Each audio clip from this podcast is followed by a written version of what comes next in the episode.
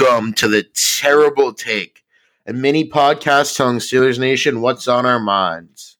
I'm Joe Clark.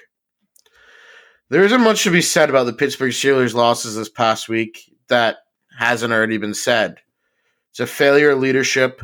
It's a sign of how far the team has fallen.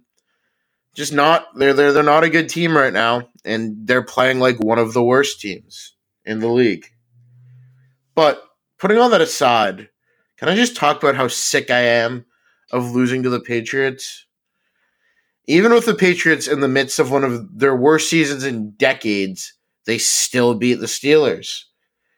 Steelers defense has an inability to make whoever the quarterback is for New England look like one of the best quarterbacks in the league.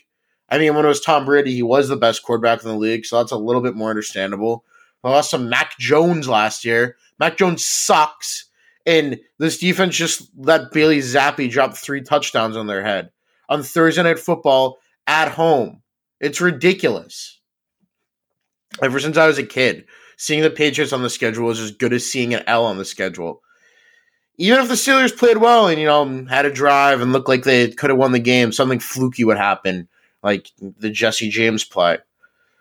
Since Mike Tomlin took over in 2007, he has just three wins against the Patriots. It's been 16 long years.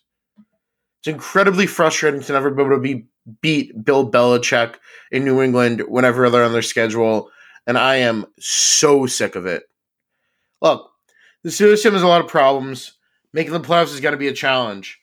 You know what? It would have been a whole lot easier if they had just beaten a bad Patriots team, but apparently, just not possible. Be sure to follow us at SteelersDepot.com and check out episodes of The Terrible Take every day at 5 p.m. Eastern Time. And check out The Terrible Podcast with Alex Kozora and Dave Bryan every Monday, Wednesday, and Friday. Go Steelers.